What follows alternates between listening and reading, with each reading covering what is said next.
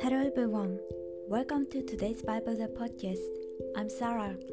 I deliver to today's Bible verse for you.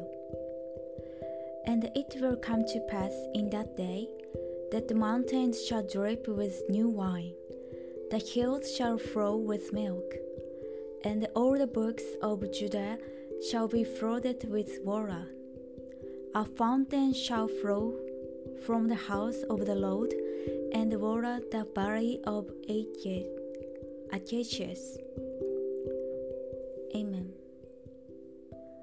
Because God is a good God, we water the places we live and bring peace to our hearts.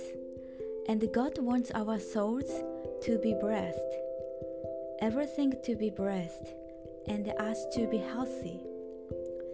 Thank you for listening. Hope you have a wonderful day.